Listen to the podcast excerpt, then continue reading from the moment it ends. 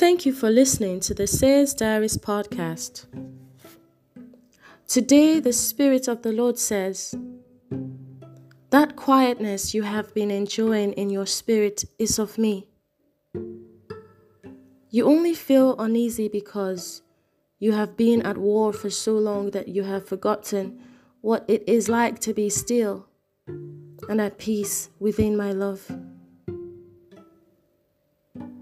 In the coming days, this peace you feel will multiply, and my joy will flood your every being too. I am sending you pleasant surprises that I spent the last couple weeks preparing especially for you.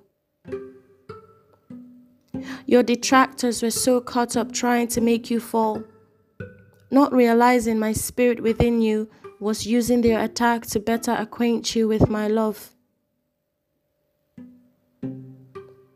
This table I have prepared for you, with a buffet of all your answered prayers and so much more than what you asked for, will make the world see my power displayed through your life so well. Many will suddenly want to call you friend. Careful though, and remember on whose table you dwell.